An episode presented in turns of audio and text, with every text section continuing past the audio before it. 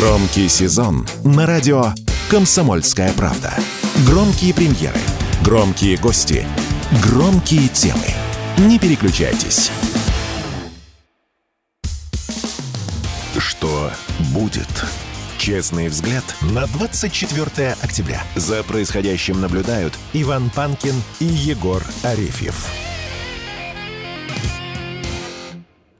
Мы продолжаем, для кого-то начинаем наш эфир. Приветствуем всех тех, кто только что к нам присоединился. Иван Панкин, Егор Арефьев. Я напоминаю, что прямая видеотрансляция ведется на двух платформах. Это Рутуб и ВКонтакте. Пожалуйста, вступайте, подписывайтесь, нажимайте на лайк. В случае с Рутубом и на ракету тоже, чтобы видео у вас появилось в избранных. Это очень важно и для нас в том числе. В середине этого часа еще будем отвечать на ваши вопросы во время большого перерыва с удовольствием. Ну и про подкаст платформы не забываем. Кнопка «Прямой эфир» на сайте radiokp.ru. И, разумеется, есть замечательный агрегатор. Можете через него нас слушать, который так и называется podcast.ru. Телеграм-канал «Радио Комсомольская правда». Там дублируется видеотрансляция. И мой телеграм-канал «Панкин», который называется. А есть еще телеграм-канал «Украина.ру». Если вы на него не подписаны, это, друзья, большая ошибка. Сделайте это немедленно. В нашем эфире руководитель этого самого телеграм-канала «Украина.ру» Константин Киваркян. Константин Иванович, здрасте. Доброе утро. Константин Иванович, вот вы, как человек, который ведет, который главный на этом телеграм-канале, скажите, пожалуйста, насколько реальны те новости, которые сейчас распространяются по другим лучшим телеграм-домам, о том, что Украина гонит на убой ВСУ, в смысле женщин и детей. Про женщин мы слышали, видимо, те женские батальоны. Но вот насчет детей аргументы и факты накануне написали об этом. Я сильно удивился. Подростков реально отправляют в бой в качестве там каких-то бойцов ДРГ и так далее для совершения диверсии. Можете подтвердить или опровергнуть эту информацию? Такие факты есть. Нельзя сказать, что это, конечно, уже носит тотальный характер, вроде мобилизации Гитлер-Югенда в последние годы, последние месяцы существования Третьего Рейха. Но определенные проявления такой политики есть, и связаны они прежде всего с лагерями, молодежными лагерями так называемых добровольческих формирований типа Азова. Не секрет, что у них молодежные лагеря и молодежная политика уже существует много лет, и там вполне сознательно готовили молодежь для того, чтобы ее призывать в ряды этих добровольческих формирований. И, соответственно, лагеря типа азовца дают рекрутов для этих формирований, и люди, которые прошли этот вышкил, по-украински такое воспитание воинское, они уже замечены в формированиях киевского режима. Да, Константин Иванович, в этой связи хотелось бы сказать, во-первых, для слушателей, что Азов — националистический батальон, который признан у нас экстремистским и запрещен, слава богу. А вот не запрет Азова там, и вот такая идеология, которая, в общем-то, детям навязывается, которая осядет у них в голове, с которой они будут жить всю жизнь. Насколько она, как говорят сейчас модно, токсична, и насколько нам тяжело будет работать и жить с такими соседями в будущем? Да, безусловно, это большая проблема, поскольку с идеями нужно воевать не только словом, но и делом. Дело в том, что украинская молодежная политика, она с детства, можно сказать, с детского сада формируется на основах яростной русофобии. Довольно много приводится примеров литературы, которая пропагандирует ненависть к России, к русскому народу. Эти экземпляры нередко появляются и в социальных сетях, но потом это начинается уже на планомерной основе, как воспитание, школьное воспитание. И, соответственно, люди выходят со школьной скамьи вполне убежденные в истине этих догматов. Ну, а, конечно, и высшее образование, выстроенное на Украине, уже дает научную подоплеку всему это, и человек, который исповедует другие взгляды, просто не сможет сделать на Украине карьеру. Эту систему можно демонтировать только вместе с системой государственного образования, ныне действующей на Украине. И это является, наверное, одной из самых главных задач так называемой денацификации этой страны. А мы в этой связи, как, на ваш взгляд, должны действовать? То есть, насколько глубоко вот эта система внедрена? Вот, можно ли с кем-то вообще разговаривать по поводу смещения вот этого? Там выборы ведь, да, скоро? Вот, или это все бесполезно? И эта инерция, собственно говоря, то топливо, на котором сейчас живет украинская власть? Я сомневаюсь, что Украина готова сейчас к внутреннему самосовершенствованию и трансформации. Безусловно, эта система доказала свою действенность, и она устраивает элиту Украины. Собственно говоря, на войне не наживается только ленивый. Дело в том, что Украина находится на содержании у Запада примерно 50% украинского бюджета дефицитна, она восполняется деньгами западных налогоплательщиков, которые вполне бесконтрольно распределяются между элитариями, и этих денег так много, что хватает даже и на рядовых активистов. А вот люди низших слоев, они, конечно же, обеспечивают эту систему своими жизнями, защищая и погибая за этого монстра. Но они во многом погибают уверенные в своей правоте, поскольку пропагандистский аппарат отлажен до совершенства. И у меня к вам два вопроса. Один, пожалуйста, такой короткий по поводу выборов. Вот Егор сказал, а выборы вообще состоятся на Украине, как вы считаете? В конечном итоге... Ну, когда-нибудь, решение... понятное дело, в 2024 году. В конечном итоге решение за Западом, точнее говоря, за Соединенными Штатами. Как я понимаю, Соединенным Штатам необходимо показать, что они защищают и помогают именно демократическому режиму. То есть нужна некая ширма, которая позволит оправдать эти чудовищные траты, а, собственно, видимость таких выборов и есть, и является подобной ширмой. Ну, а то, что господин Зеленский запретил оппозиционные партии, оппозиционные СМИ, собственно говоря, сейчас, как вы знаете, запрещена и Украинская православная церковь, которую считают якобы связанной с Москвой, это, в общем-то, на Западе никого не волнует, об этом просто молчат. Таким образом, необходима некая декорация, и эта декорация вполне возможно будет задействована в этом спектакле. Читаю новость у вас на Украине.ру как раз. Раввины Украины просят за Коломойского. Более 20 главных раввинов Украины не понимают реальные основания задержания уважаемого господина Игоря Коломойского и просят рассмотреть его состояние с точки зрения гуманности.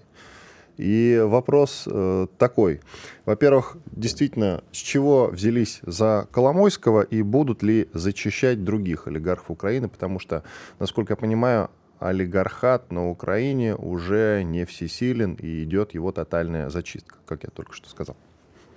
Уничтожение олигархата на Украине – это, собственно говоря, одна из целей политики Соединенных Штатов, потому что эту поляну должны грабить только техасцы. Это я перефразирую, как вы понимаете, старое изречение. Техас должны грабить только техасцы. Соответственно, олигархат, который путается под ногами, владеет какими-то остатками активов, политического влияния, американцам совершенно не нужен.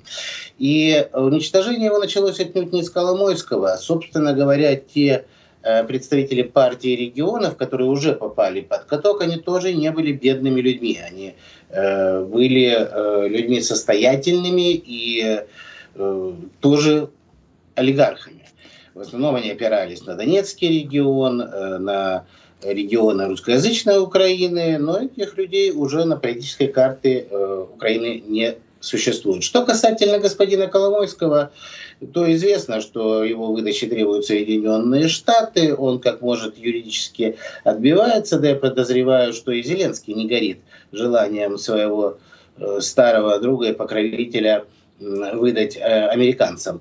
Но, как мне кажется, сейчас в связи с тем, что в Израиль объявлен на Украине союзником, и Украина безоговорочно поддерживает его в этой эскалации, которую мы наблюдаем сегодня на Ближнем Востоке, то мнение влиятельных еврейских священников, которые обратились к украинской общественности и власти с просьбой смягчить меру пресечения господину Коломойскому, это, в принципе, верный ход защиты, и отказать им будет сложно. Иное дело, что в своем обращении они указывают на то, что господин Коломойский сыграл огромную роль в подавлении русской весны. Поэтому ни о каком особом там уж гуманизме говорить не приходится. Это чисто юридический вопрос.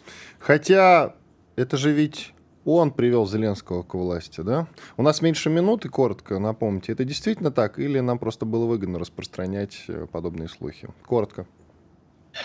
Зеленского к власти привел целый конгломерат людей и интересов. И надо отдать ему должное, что он этим воспользовался, но, увы, не во благо Украине. Константин Иванович, оставайтесь, пожалуйста, с нами. После перерыва продолжим разговор. Константин Киваркян, руководитель телеграм-канала Украина.ру. Всем рекомендую на него подписаться. Иван Панкин и Егор Арефьев. Мы вернемся совсем скоро после полезной рекламы и хороших новостей. Оставайтесь, пожалуйста, с нами. Никуда не переключайтесь. Совсем скоро больше хороших, замечательных новостей.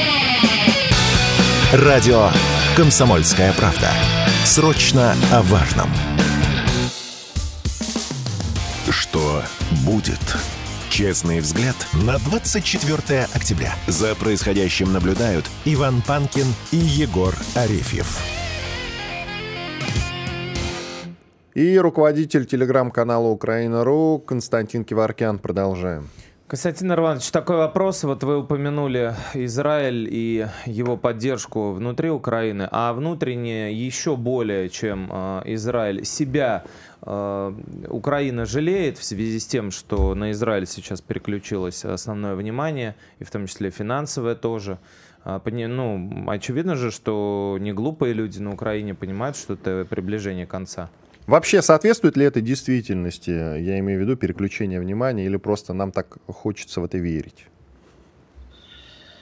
Собственно говоря, внимание зависит от западных элит. И, например, действительно, вчера господин Боррель сказал, что об Украине забывать нам не стоит, хотя журналисты атаковали его совершенно с другими вопросами. Поэтому, конечно, они эту проблему держат на карандаше. Что касательно Украины, то есть внутренней ситуации в Украине, да, там есть такое понимание, что украинский вопрос, а он чрезвычайно важен для функционирования современной Украины, уже для Запада не первостепенный, для западной мировой общественности. Я не говорю об элитах, а именно мировой общественности и СМИ. А потеря этого интереса для Киева будет фатальна. Но мне представляется, что боеприпасов хватит и на то, и на другое направление, если будет на то воля наших западных партнеров, в кавычках. Мне думается, что просто для Запада наступает удобный случай выйти из украинского конфликта. Во всяком случае, предоставляется такая возможность. И списав на более важные интересы на Ближнем Востоке, на сложность разрешения тамошнего конфликта, на потребности Израиля в вооружении и боеприпасов, постепенно ограничить поставки их на Украину. И украинская элита это понимает и, конечно же, паникует. В этой связи, да, вот на этой встрече Борреля, значит, с главами МИД Евросоюза, в итоге им так и не удалось договориться о поддержке о выделении очередного пакета помощи в размере 500 миллионов евро. На ваш взгляд, этот шаг как бы символичный, не символичный? И что в этой связи, как могут себя повести украинские власти, понимая, что, в общем-то, им не очень верят, в том числе с учетом той тотальной элитной коррупции, о которой вы говорите, и которую сейчас приехал специалист из Пентагона тоже аудировать. Он проверяет в Киеве выделенные деньги штатами. Нынешние украинские власти будут бороться до конца. Для них это вопрос жизни и смерти, в самом прямом смысле этого слова. То есть игра идет на их собственные скальпы. И сколько погибнет рядовых украинцев в этой борьбе, им глубоко наплевать. Они сейчас будут сражаться и на фронтах, и, конечно же, на политическом треке, доказывая как минимум две вещи. Либо, что они еще жизнеспособны, они готовы оказывать эти геополитические услуги, либо могут уйти только в обмен на гарантии личной неприкосновенности. Неприкосновенности их и их капиталов. Не секрет, что эта война позволила многим из них обогатиться, и американцы, безусловно, в курсе этих схем. Тем более некоторые из них сейчас живо обсуждаются, например, поставки украинского оружия на Ближний Восток.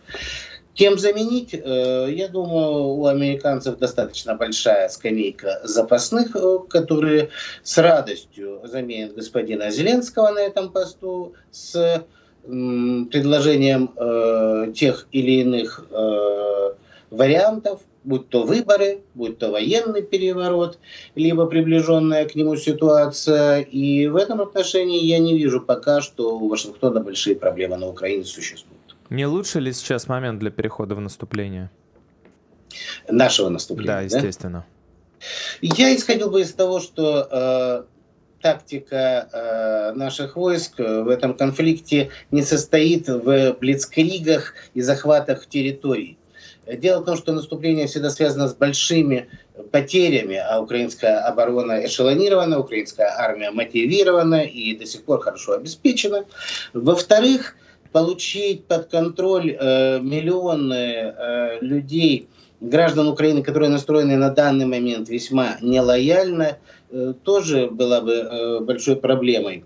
Ну и в-третьих, как мне представляется, тактика сегодня состоит в перемалывании ВСУ в позиционной борьбе. И то, что живой силы украинским войскам уже сейчас не хватает, мы знаем по буквально шокирующей кампании мобилизации всех и кого угодно в украинскую армию, и это обнаруживает ее серьезнейшие проблемы с личным составом.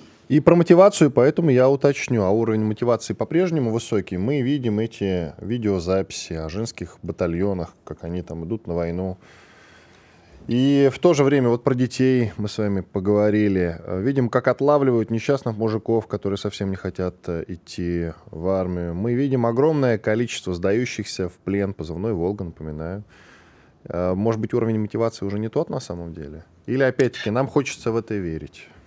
Нам в значительной степени хочется в это верить. Не забываем, что в окопах напротив та же самая, по сути дела, русская пехота. Стойкая в обороне и упорная в борьбе.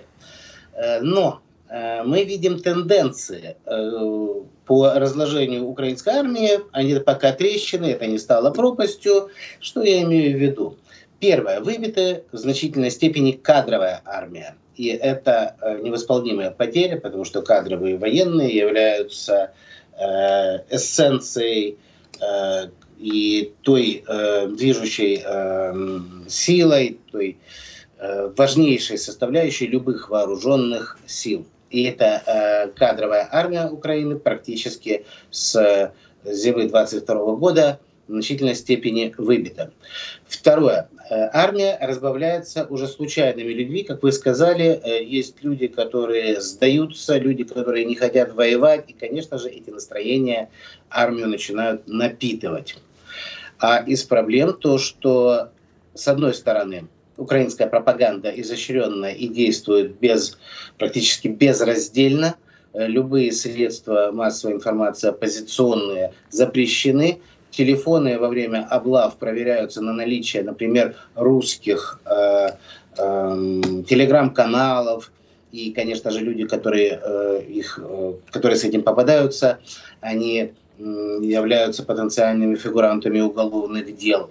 И люди, может быть, даже и искренне желающие прекращения войны, находятся в состоянии и изоляции, и, конечно же, испуга.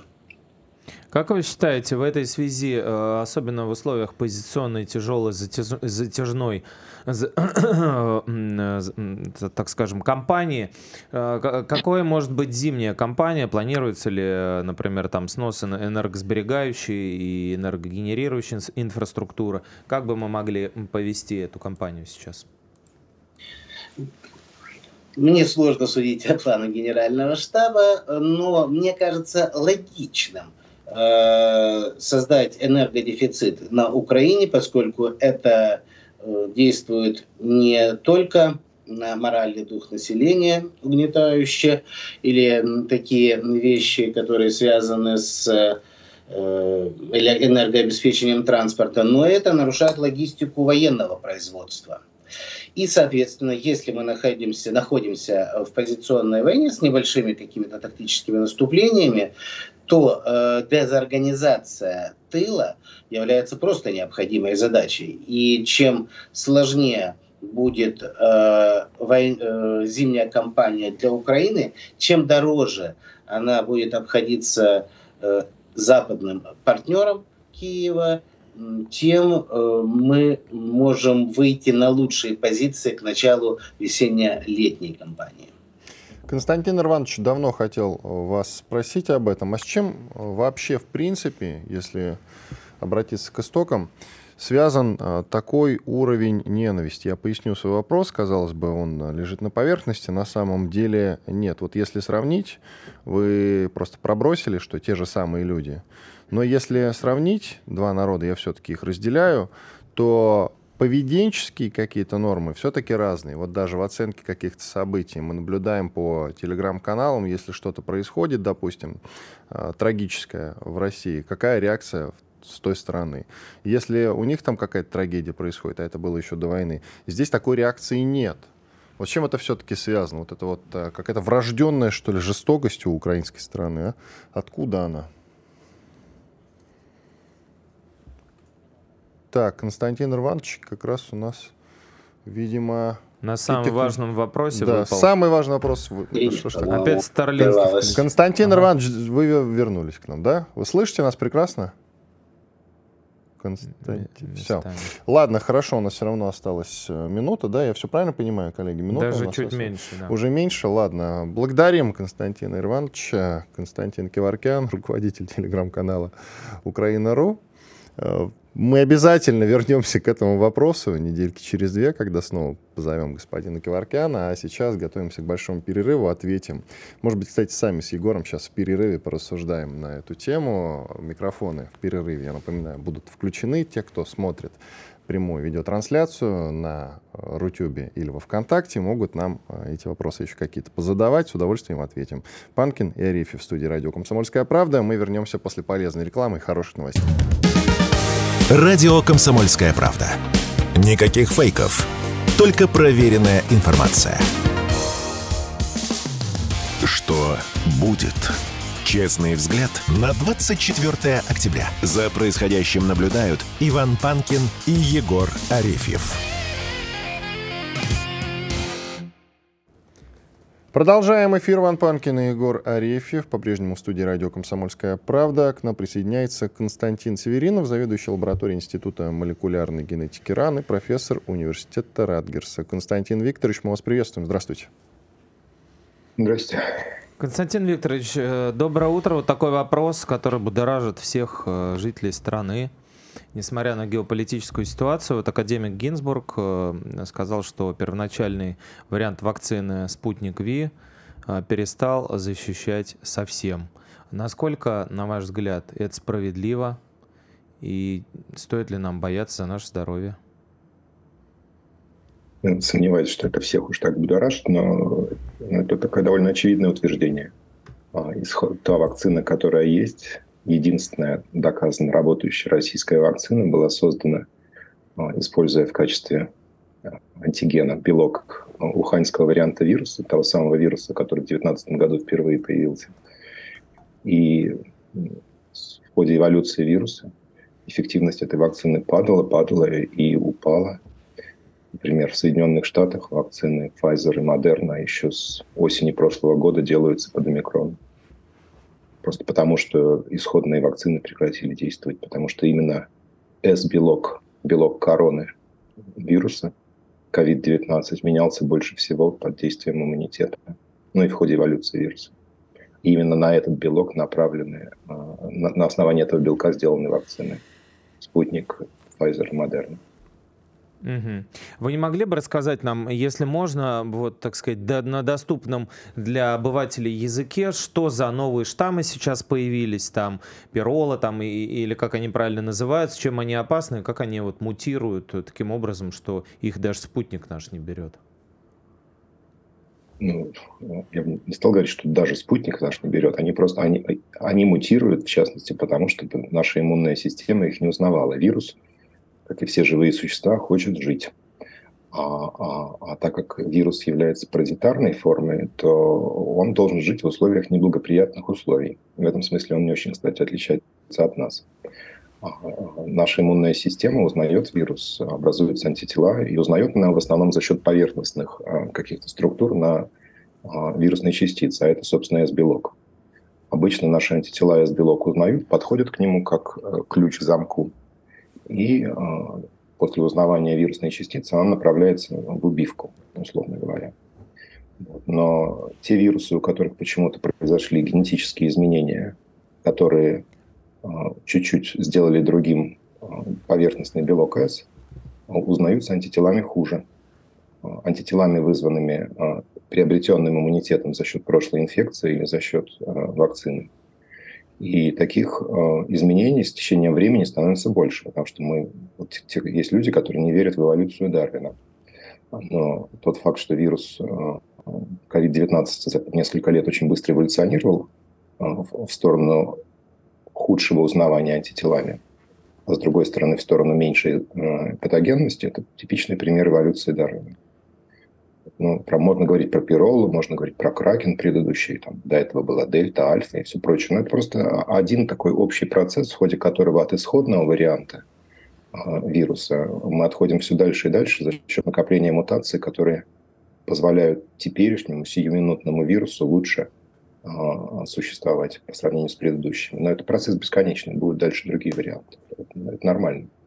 А последствия именно новых штаммов вируса для здоровья критичнее или они такие же, их нужно больше бояться, или они там больше заразные? Какие вот именно они вызывают? Как с гриппом. Ну, вот грипп, мы привыкли к нему, не очень обращаем на него внимания. Грипп эволюционирует точно так же, как, собственно, любая форма жизни. Если вопрос там про прививки, то вот на грипп каждый год делаются разные прививки. И с коронавирусом, в принципе, ситуация такая же, потому что этот вирус никуда не делся, он с нами останется. С течением времени его патогенность, то есть способность вызывать всякие отрицательные, с нашей точки зрения, эффекты, будет падать. Вот. Но он, никуда не денется, и всегда будут люди, находящиеся в группе риска, и всегда будут какие-то люди, которые будут от него умирать. Соответственно, если хочется, чтобы эти люди умирали с меньшей вероятностью, то нужно как-то предотвращать заражение. Единственный способ действенный, который есть, это вакцинация, только вакцины должны быть рабочими. Константин Викторович, а текущий уровень заболевания можно назвать эпидемией?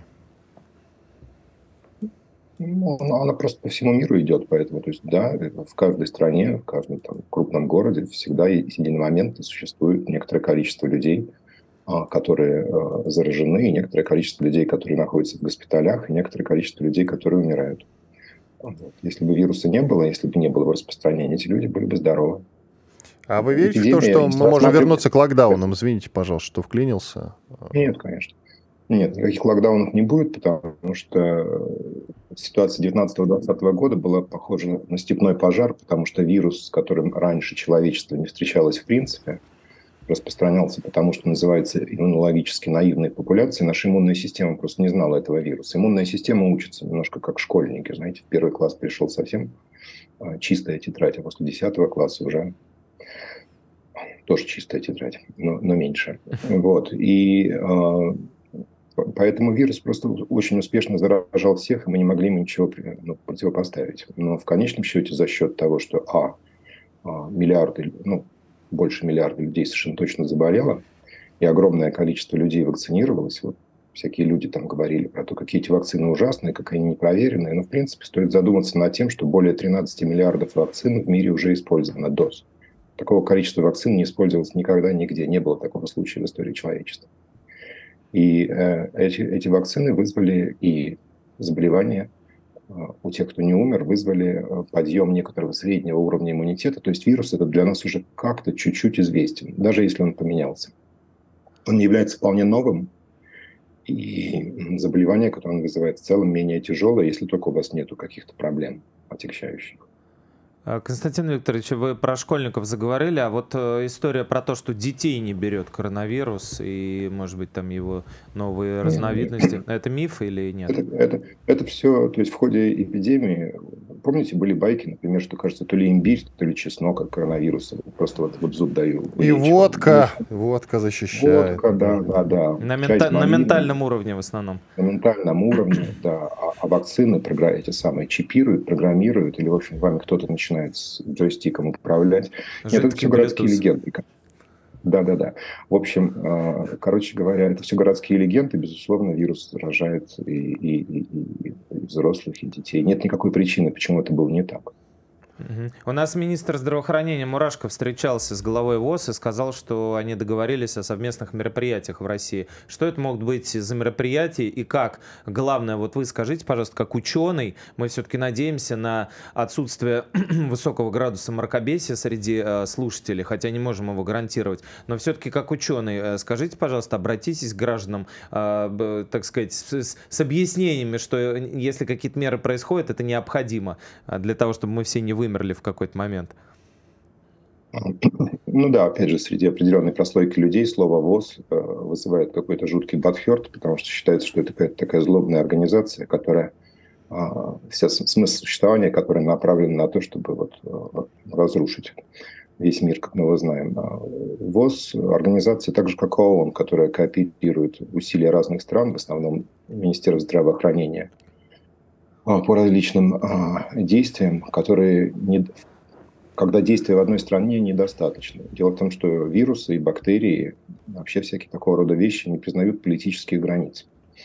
Вот. Поэтому, если мы действительно хотим как-то обезопасить себя, а с другой стороны, наши соседи хотят обезопасить себя от глобального движения патогенов, в частности вирусов, то необходимо обмениваться информацией, необходимо в режиме реального времени говорить, какие, например, варианты вирусов или бактерий встречаются у нас, отслеживать, куда они потом попадают, на основании этого делать принимать какие-то меры. То есть это, в этом смысле договоренности Мурашко с ВОЗ, очевидно, не связаны только с коронавирусом. Это вообще общий обмен информацией. В условиях, скажем так, новых геополитических реалий, независимо от того, что происходит, вот такой информацией важно обмениваться, если мы хотим, чтобы мы жили относительно здоровой жизнью.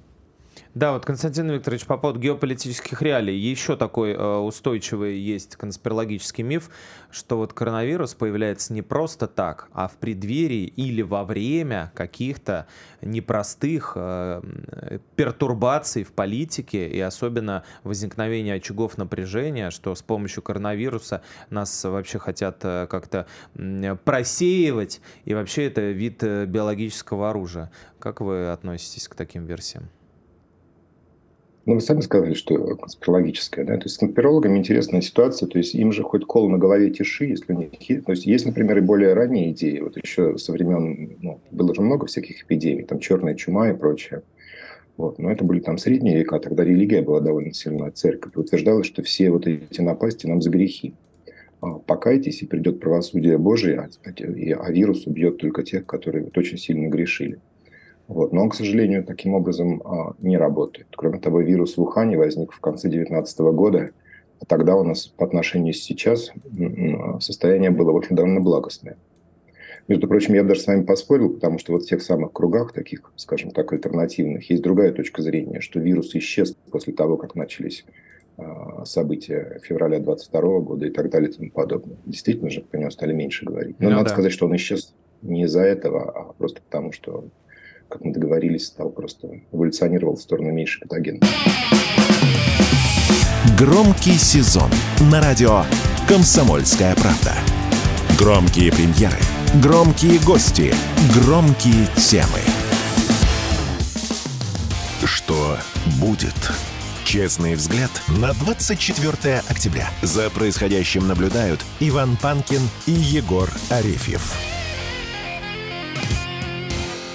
И Константин Северинов, заведующий лабораторией Института молекулярной генетики РАН, профессор университета Ратгерса. Константин Викторович, еще один вопрос по поводу грядущей возможной эпидемии. Возможно ли она глобальная эпидемия все-таки, чтобы успокоить народ? И дополнительно, вот Гинцбург сделал это заявление, что спутник V больше не защищает от ковида. Я так понимаю, что у народа-то не появится желание идти и ставить себе прививку после таких слов? Давайте с народа начнем сначала. Что, то, что вакцина, та версия, которая была сделана, одобрена официально, хотя преждевременно в августе 2020 года и поступила в широкий оборот в январе 2021 года, то, что она не защищает, это просто факт. То есть странно говорить, что это было бы не так. Вот. То, что у народа не возникнет желания бежать вакцинироваться, но народ сейчас находится в той ситуации, что реально вакцины, работающей в России, просто нету. Интервью Гинцбурга скорее заключалось в том, что за счет различных регуляторных, я не назвал бы препон, а стандартов, которые у нас существуют, работающая вакцина, актуальная вакцина против сегодняшних вирусов, скорее, если появится, то появится весной 2022 года, и к тому времени может стать неактуальной, потому что вирус эволюционирует, мы уже про это говорили. Это нормальная ситуация, просто должен быть такой, они должны идти параллельно друг с другом. Эволюция 24-го года? 24-го, да, простите. Эволюция патогена, которая в данном случае неизбежно происходит, и производство вакцин, которое все-таки улучшит благосостояние наших людей, уровень здоровья, а кого-то просто спасет от смерти.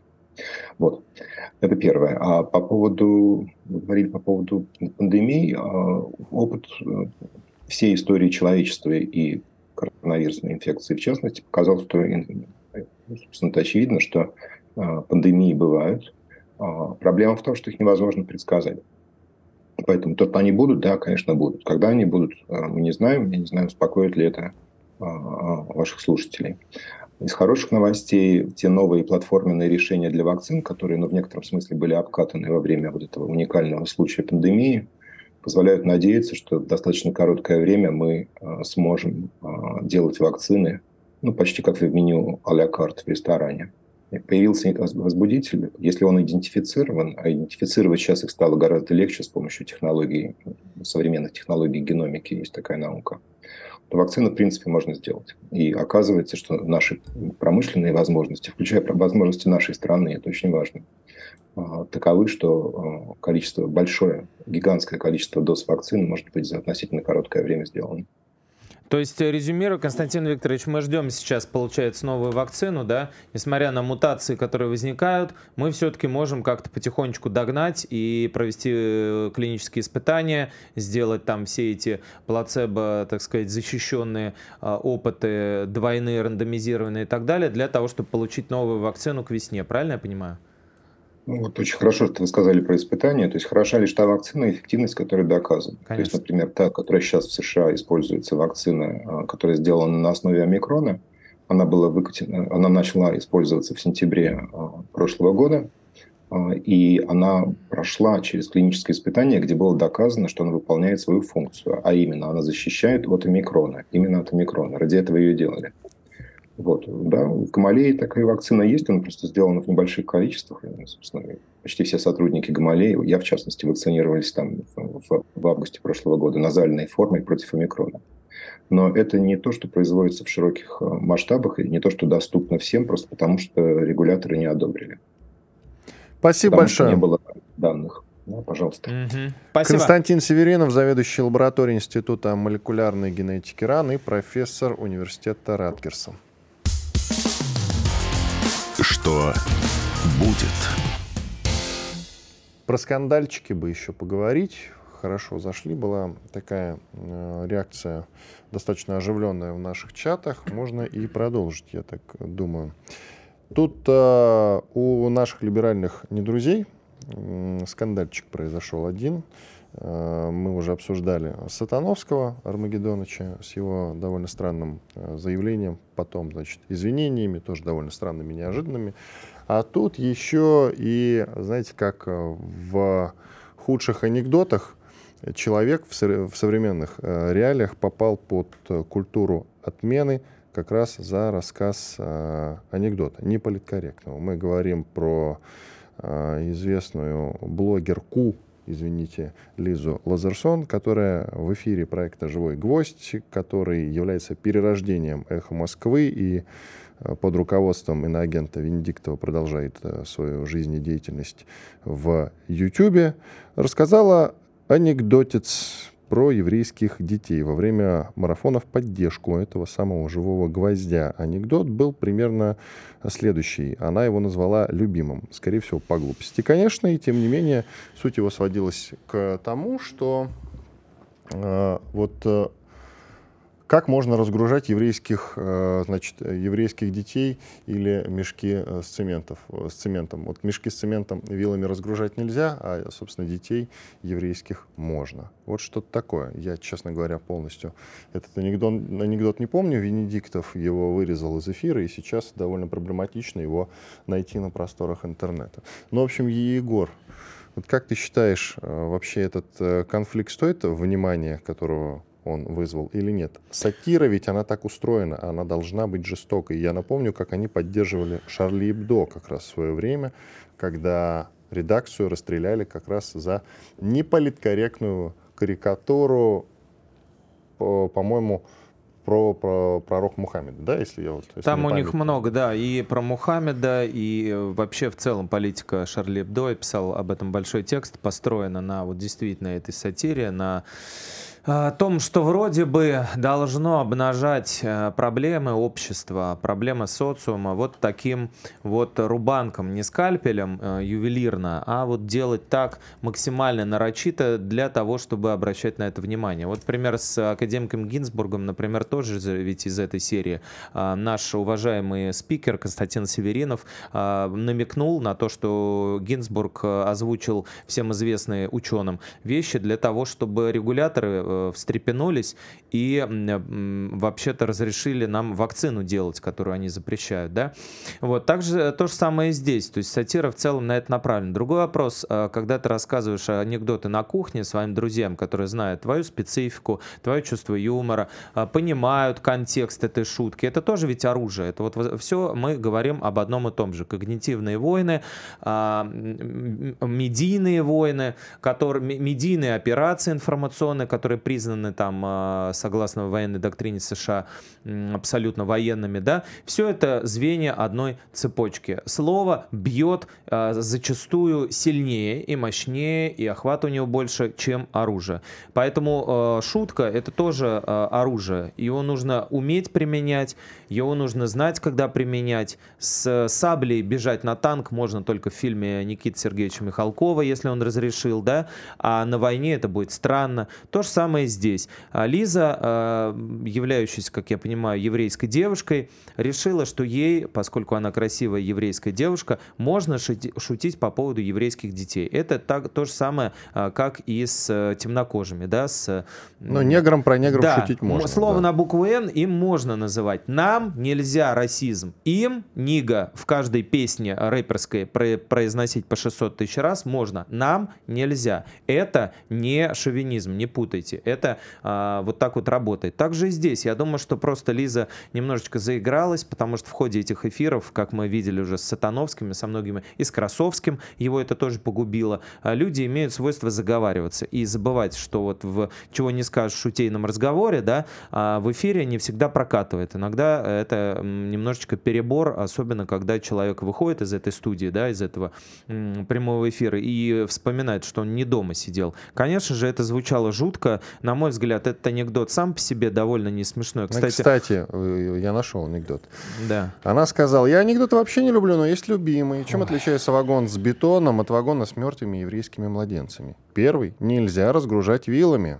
Потом и добавила актуалочка. Актуалочка, да. То есть, ну, не знаю, на мой взгляд, просто вот действительно... Вот сколько интервью я не делал с комиками, с самыми известными, с юмористами. Вот. Я задавался почти всем всегда один и тот же вопрос. Есть темы, на которые нельзя шутить? Потому что, по идее, вот как бы юмор — это такая вещь, если ты умеешь, то ты можешь шутить на любые темы. Но если ты умеешь, если у тебя есть чувство меры, чувство такта и чувство понимания вообще вопроса, если ты умеешь это делать остроумно, можешь. И по поводу Великой Отечественной войны мы помним там скетчи каких-нибудь 6 кадров, городка и других. Это делалось смешно. Пишу тебе из горящего танка, да, там, ну, например, блестящая совершенно стояновская зарисовка. Но это надо уметь делать, а не думать, что ты умеешь.